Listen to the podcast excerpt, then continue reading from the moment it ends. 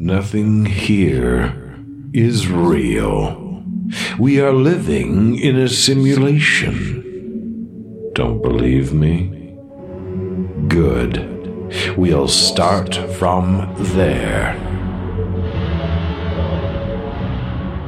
Episode 11. I ain't afraid of no algorithms. Ghosts in the machine.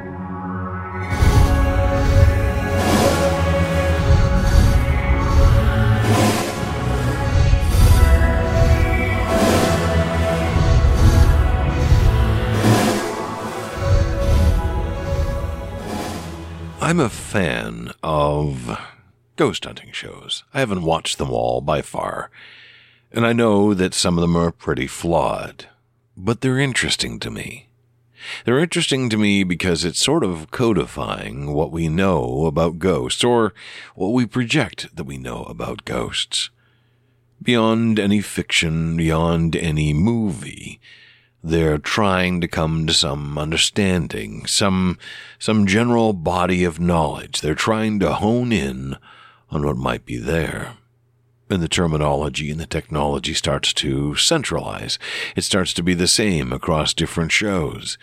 You start with the EMF meter, and then you start with the things that pick up random fluctuations in uh, temperature or, or little microtransactions in the light and shadow, or things which scan multiple signals of radio, every once in a while picking out something coherent in the static.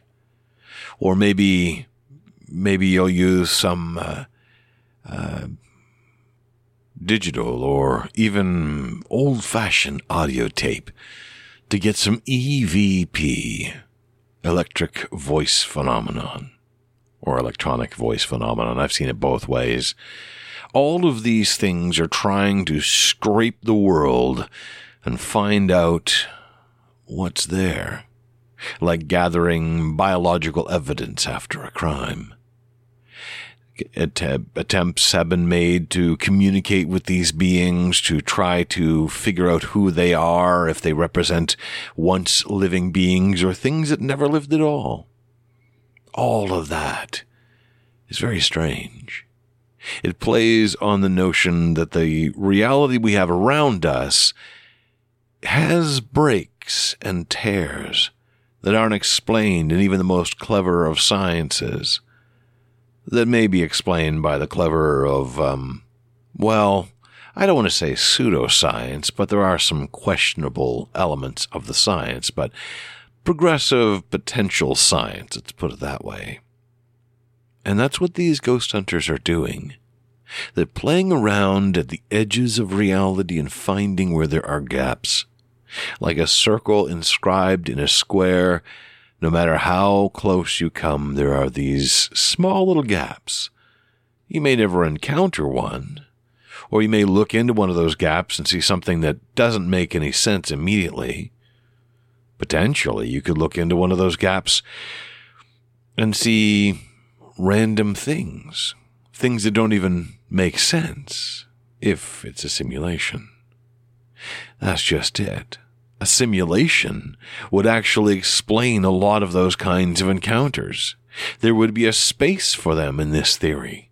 They wouldn't necessarily be supernatural, but rather remnants of bad code.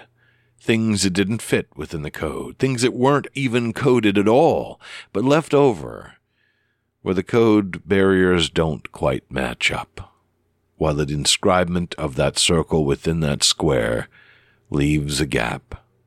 Or, if we are merely projections into this simulation, then there may also be bad memory cores, which carry ghosts of our former selves. Or entities which we never created. All of those NPCs controlled by robots. Well, maybe it's just an NPC with no clip set on, who's wandering through walls, doesn't have the full slate of interactions that we might have. Instead, might be looking for its dolly or for mommy.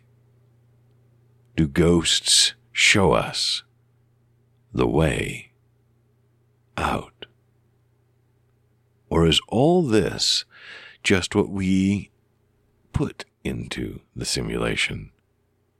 If it is manipulable by our actions and by our thoughts, if it is responsive to our observations, maybe we are creating a tulpa, a thing which does not exist except that we will it to be so. I like this idea, especially with the spooky season around the corner. But don't worry, I'm just a disembodied voice on the other end of a digital recording. And maybe you're hearing me only in between the static. Maybe none of this is real. Or maybe I'll talk to you again tomorrow.